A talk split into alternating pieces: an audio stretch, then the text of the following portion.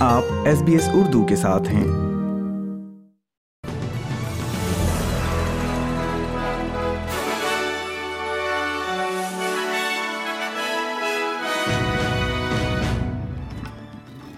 السلام علیکم سامعین۔ آج کی اہم خبروں کے ساتھ میں ہوں ندا تحسین۔ سب سے پہلے شہ سرخیاں۔ وزیر اعظم اینتھنی البنیز نے کوارڈ لیڈروں کی میٹنگ کی منسوخی کی تصدیق کر دی۔ میلبن میں ٹرک سکول حادثے میں متعدد بچے زخمی۔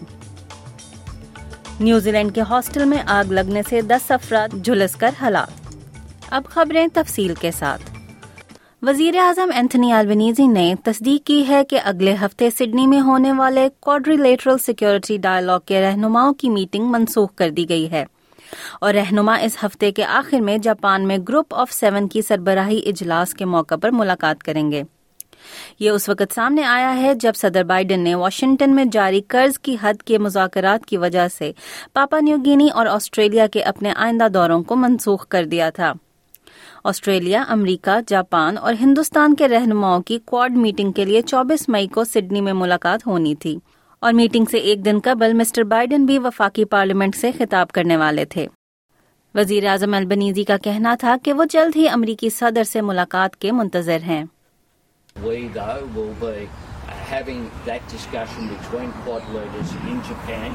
I thank Prime Minister uh, Kishida uh, for his invitation for me to attend uh, the G7, and it is appropriate that we talk.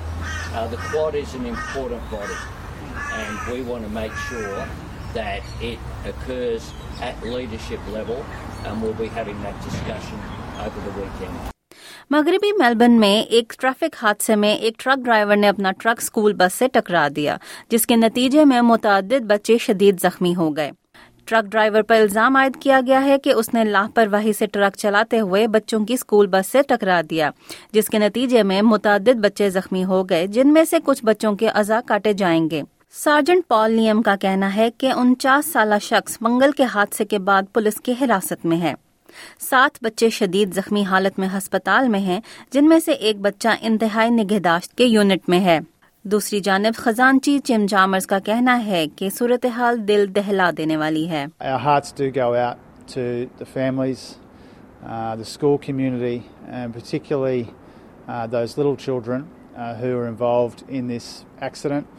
uh, uh, We know that a number of them are still in hospital. Uh, we wish them uh, a speedy recovery from their injuries. Uh, and we can only imagine the stress that their loved ones in particular are going through right now. And so our heart goes out, our hearts go out to them. یاد رہے کہ بچوں کو لے جانے والی بس منگل کی شام چار بجے سے این قبل آئبری کے ایک چوراہے پر ٹرک سے ٹکرا گئی تھی نئے اعداد و شمار کے مطابق اجرت کی شرح میں اضافہ دیکھنے میں آیا ہے یہ شرح تین اشاریہ تین فیصد سے بڑھ کر تین اشاریہ سات فیصد تک ہو گئی ہے، جو ایک دہائی کی بلند ترین سطح ہے۔ بیورو آف اسٹیٹسٹکس کی ویج پرائس انڈیکس ظاہر کرتا ہے کہ پے پیکٹس میں ایک سال میں مارچ سے مارچ تک تین اشاریہ سات فیصد اضافہ ہوا ہے۔ تنخواہوں کے تازہ ترین اعداد و شمار اس وقت سامنے آئے جب فیئر ورکس کمیشن اپنے آئندہ کم از کم اجرت کے فیصلے پر سماعت شروع کر رہا ہے۔ مشترکہ مائیگریشن کمیٹی اپنی migration pathway to nation building inquiry کی سماعت کر رہی ہے۔ کمیٹی لسانیت، ہاؤسنگ، روزگار، کمیونٹی سروسز اور آسٹریلیا کی دیگر بڑی صنعتوں کے ماہرین سے اس سلسلے میں مشاورت کر رہی ہے اور اندازہ لگا رہی ہے کہ آسٹریلیا کی مائگریشن پالیسی سیٹنگز میں مزید توسیع ان پر کیسے اثر انداز ہو سکتی ہے۔ ڈولنگو کے کنٹری ڈائریکٹر برائے آسٹریلیا اور نیوزی لینڈ جیمز ہولڈن کا کہنا ہے کہ نقل مکانی کے نظام کو بہتر بنانے کے لیے ڈیجیٹل ٹیسٹنگ کا استعمال کیا جا سکتا ہے۔ By leveraging technology, we believe in digital testing, Australia can reform its migration system to be more accessible, more equitable, more efficient and more competitive so we can attract the best talent. اب آپ کو لیے چلتے ہیں بین الاقوامی خبروں کی جانب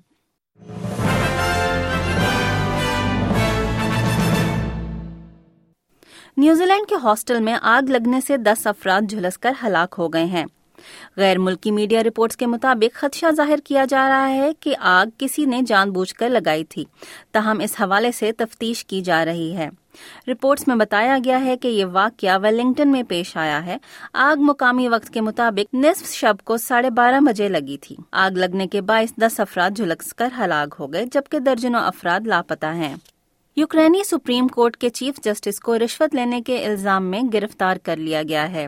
غیر ملکی خبر ایجنسی کے مطابق یوکرینی سپریم کورٹ کے چیف جسٹس پر ستائیس لاکھ ڈالر رشوت لینے کا الزام ہے۔ یوکرین کے اینٹی کرپشن پروسیکیوٹر آفس کی جانب سے چیف جسٹس کی گرفتاری کی تصدیق کی گئی ہے اور بتایا گیا ہے کہ سپریم کورٹ کے سربراہ کو حراست میں لینے سے قبل نوٹس نہیں دیا گیا تھا۔ خبر ایجنسی کے مطابق یوکرینی سپریم کورٹ کے سربراہ چیف جسٹس سیوولود کنیزیو ہیں، جن سے اس خبر کے حوالے سے کوشش کے باوجود رابطہ نہیں ہو سکا۔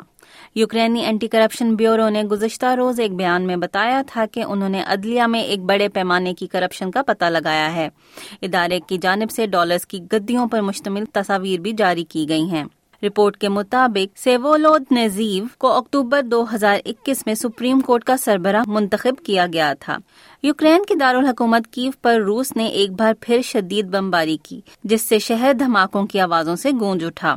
برطانوی میڈیا کے مطابق یوکرین کے دارالحکومت کیف کے مختلف علاقوں کو روسی فضائیہ نے ہدف کا نشانہ بنایا، جس سے شہر میں شدید دھماکوں کی آوازیں سنی گئیں۔ یوکرینی حکام کا کہنا ہے کہ روس کی جانب سے اٹھارہ میزائل داگے گئے، جنہیں ایئر ڈیفنس نے کامیابی سے تباہ کیا، جس کی ویڈیوز بھی موجود ہیں، جبکہ کچھ میزائلوں کا ملبہ وسطی علاقے میں ایک چڑیا گھر پر گرا ہے۔ اب پاکستان کی سیاسی صورتحال پر ایک نظر۔ پاکستان کی قومی اسمبلی نے توہین پارلیمنٹ بل دو ہزار تیئیس متفقہ طور پر منظور کر لیا ہے۔ اسپیکر قومی اسمبلی راجہ پرویز اشرف کی زیر صدارت ہونے والے اجلاس میں چیئرمین قائمہ کمیٹی برائے قواعد و ضوابط و استحقاق رانا محمد قاسم نون نے توہین پارلیمنٹ بل دو ہزار تیئیس پیش کیا۔ توہین پارلیمنٹ بل قائمہ کمیٹی سے مسودے کی منظوری کے بعد قومی اسمبلی میں پیش کیا گیا۔ بل کے مطابق پارلیمنٹ کی توہین کو جرم قرار دیا گیا ہے۔ پارلیمنٹ یا اس کی کسی کمیٹی کی تحقیر یا کسی ایوان یا کارکن کا استحقاق مجروع کرنے پر سزا ہوگی۔ پارلیمانی کمیٹی توہین پارلیمنٹ پر کسی بھی ریاستی یا حکومتی عہدیدار کو طلب کر سکے گی۔ پارلیمنٹ کی توہین کے مرتکب ملزم کو چھ ماہ قید اور دس لاکھ روپے جرمانہ کی سزائیں تجویز کی گئی ہیں۔ بل کے مطابق چوبیس رکنی پارلیمانی کمیٹی توہین پارلیمنٹ کیسز کی تحقیقات کرے گی۔ کمیٹی میں اپوزیشن اور حکومت کے مساوی ارکان کو شامل کیا جائے گا۔ کمیٹی شکایات کی رپورٹس پر اسپیکر یا چیئرمین سینٹ کو سزا تجویز کرے گی۔ پاکستان کی حکومت اور عسکری اداروں پر مشتمل فورم قومی سلامتی کمیٹی نے پاکستان تحریک انصاف کے چیئرمین عمران خان کی گرفتاری کے بعد ملک بھر میں ہونے والی ہنگامہ آرائی اور عسکری تنصیبات پر حملوں کے بعد اعلان کیا ہے کہ نو مئی کو قومی سطح پر یوم سیاح منایا جائے گا، جبکہ تشدد اور شرپسندی کے خلاف زیرو ٹالرنس پالیسی اپنائی جائے گی۔ قومی سلامتی کمیٹی نے کور کمانڈرز کانفرنس میں آرمی تنصیبات پر حملوں کے ذمہ داران کے خلاف آرمی ایکٹ کے مطابق کاروائی کے فیصلے کی توثیق کر دی۔ قومی سلامتی کمیٹی کا اجلاس منگل کو وزیر اعظم ہاؤس میں منعقد ہوا، جس میں وفاقی وزراء chairman joint chief of staff committee, تینوں سروسز چیف، سلامتی کے متعلق اداروں کے سربراہان اور دیگر اعلی حکام نے شرکت کی۔ حکومت کے مطابق اجلاس میں ادادہ کیا گیا ہے کہ ملک میں تشدد اور شرپسندی کسی صورت برداشت نہ کرتے ہوئے زیرو ٹالرنس کی پالیسی اپنائی جائے گی۔ جلاؤ گہراؤ اور فوجی دوسری جانب چیف جسٹس پاکستان نے کہا ہے کہ آپ کو دیکھ کر خوشی ہوئی، یہ میں ہر کسی کو کہتا ہوں۔ مجھے گڈ ٹو سی یو کہنے پر تنقید کا نشانہ بنانا ناجائز ہے۔ چیف جسٹس عمر عطا بندیال نے مزید کہا کہ میں ہر ایک کا احترام کرتا ہوں۔ واضح رہے کہ chairman P T I Imran Khan کی گرفتاری کے بعد سپریم کورٹ میں پیشی کے موقع پر چیف جسٹس نے عمران خان کو دیکھ کر کہا تھا، ویلکم خان صاحب، آپ کو دیکھ کر خوشی ہوئی چیف جسٹس کے ریمارکس پر سیاست رہنماؤں کی جانب سے انہیں شدید تنقید کا سامنا کرنا پڑا تھا۔ اب آپ کو لیے چلتے ہیں کھیلوں کی دنیا میں۔ پاکستان اور آسٹریلیا کے درمیان رواں سال کے آخر میں تین ٹیسٹ میچوں پر مشتمل دوسری پینارڈ کادری ٹرافی کھیلی جائے گی۔ اس بات کا اعلان پاکستان کرکٹ بورڈ نے ایک اعلامیہ میں کیا، جس میں بتایا گیا کہ دو ہزار سترہ کے بعد یہ پہلا موقع ہوگا جب دونوں ٹیمیں آسٹریلوی سرزمین پر تین ٹیسٹ میچز پر مشتمل سیریز کھیلیں گی۔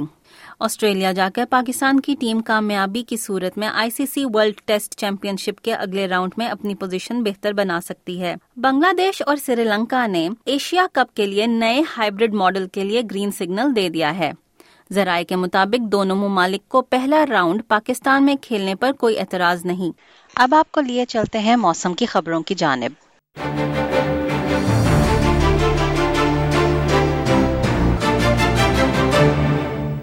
آج کے زر مبادلہ کے نرخ ایک آسٹریلین ڈالر برابر ہے ایک سو ستاسی اشاریہ آٹھ پانچ پاکستانی روپے، صفر اشاریہ چھ چھ امریکی ڈالر اور چون اشاریہ سات چھ بھارتی روپے کے۔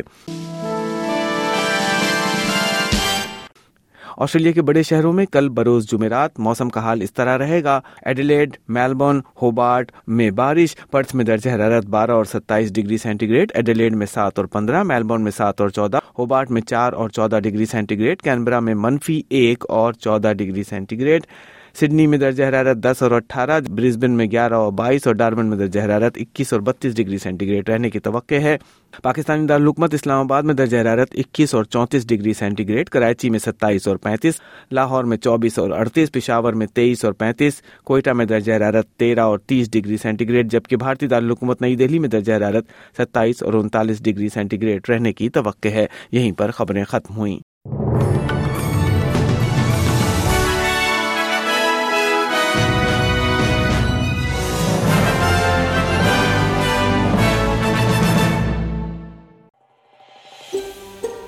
اس طرح کی اور کہانیاں سننا چاہتے ہیں۔